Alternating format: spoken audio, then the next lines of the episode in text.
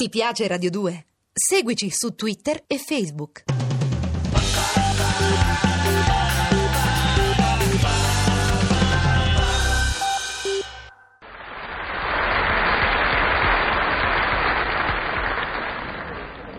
Buongiorno. Per il mio corso accelerato di tipologia contemporanea vi presenterò oggi il criticone. Voglio subito sottolineare, miei indefettibili pupilli, che il criticone, detto anche Homo hypercriticus, non ha niente a che vedere col critico di professione, il quale, essendo preparato, raffinato, colto e soprattutto invitato all'anteprima del mio ultimo film, è immune comunque da qualunque appunto. L'identikit somatico del criticone presenta i seguenti segni particolari. Sorriso scettico, sguardo ironico, capo periodicamente tentennante da destra a sinistra e viceversa per stabilire a priori la sua contestazione verso gli uomini e le cose che lo circondano. Il criticone ha un aggettivo dispregiativo per ogni sostantivo. Per lui il ministro è incompetente, il provvedimento inadeguato, la mossa incauta, la previsione azzardata, la situazione precaria, la visibilità scarsa, la ricerca febbrile, la tinta fosca, il reddito basso e Pippo Baudo. Per il nostro amico tutto è discutibile e opinabile, dal quadro di Picasso al teorema di Pitagora, per il quale, non potendo confutare la conclamata eguaglianza del quadrato costruito sull'ipotenusa con la somma dei quadrati costruiti sui cateti, egli avanza il sospetto che tutti questi quadrati siano quantomeno costruzioni abusive.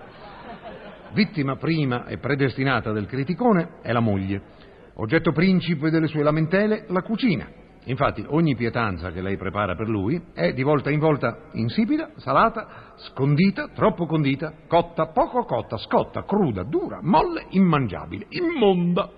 Tale polemica il criticone ama concludere con la fatidica frase eh, come cucinava mia madre, senza mai peraltro specificare come si imbestialiva suo padre.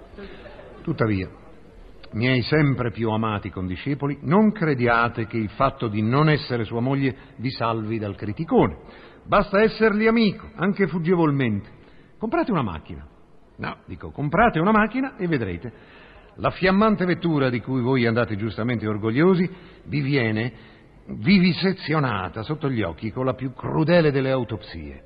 Il prezzo è spropositato, il motore picchia in testa, la carrozzeria cigola, il portabagagli è risibile, il sedile scomodo, senza contare la pochezza del servosterzo e del servofreno, ciò che provoca in voi l'immediato bisogno di qualcuno che vada in farmacia a comprarvi un tranquillante. Dulcis in fundo, il colore, oh, il colore del vostro adorato coupé è giudicato vistoso se è rosso, dozzinale se è grigio, funereo se è nero, bizzarro se è verde, non resta che il giallo. E quando voi, cambiando vettura, optate per questo colore, raggiungerete solo il risultato di vedervi salire a bordo ogni dieci minuti un signore che vi ingiungerà di portarlo alla stazione avendo scambiato la vostra macchina per un tassì. Polemico, arrogante, presuntuoso, L'atteggiamento del nostro tipo, insomma, non si uniforma mai a quello degli altri. Quel che per gli altri è sì, per lui è no. Quel che per gli altri è no, per lui è sì. Fatto questo che ha procurato al criticone uno stato di angoscia e di disagio molto notevoli durante il periodo del recente referendum, perché comunque avesse votato avrebbe sempre condiviso l'opinione di alcuni milioni di persone. Nel suo intimo egli avrebbe infatti vagheggiato una scheda che invece del sì o del no avesse contenuto i simboli del so e del ni. Ma eh, intendiamoci, l'ipercritica non è la sola caratteristica del criticone.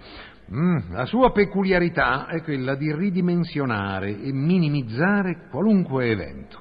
Dalla traversata a piedi del Sahara al giro del mondo senza scalo in aliante, insomma, tutto viene da lui commentato con un condiscendente e annoiato. Si può fare, si narra al riguardo di un signore che, stufo di sentirsi ripetere il succitato slogan, in presenza di un criticone ebbe a spremere il contenuto di un dentifricio nel lavandino, avete presente? E gli chiese di rimetterlo nel tubetto aggiungendo guarda un po' se si può fare anche questo. Tuttavia, il luogo dove il criticone raggiunge lo status ideale è l'albergo. Ah sì, lì il suo titillamento è continuo, le sue rimostranze incessanti, le sue richieste impensabili.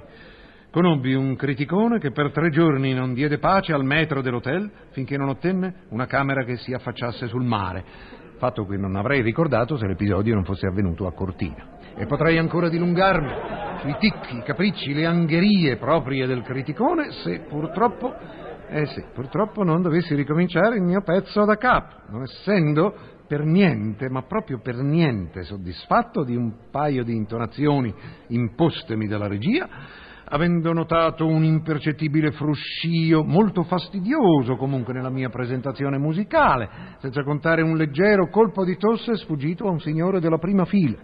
Come? Ah no, non si può, mi fanno cenno. Ah, non posso rifare. Ecco, eh, è la conferma. Io già l'ho sempre detto che qui alla radio sono pressapochisti. Pazienza, pazienza, vuol dire che sia pure suo malgrado, il vostro sociologo e tipologo di Vaglia Vittorio Gassman vi saluta, vi augura buona domenica, vi dà appuntamento al prossimo tipo e vi regala questo raffinato codicillo di Charles Baudelaire.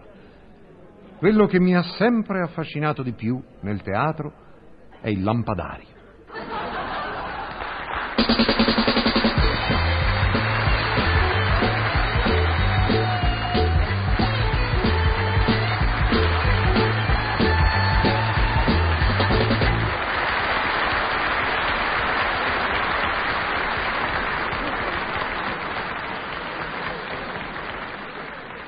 Ti piace Radio 2? Seguici su Twitter e Facebook.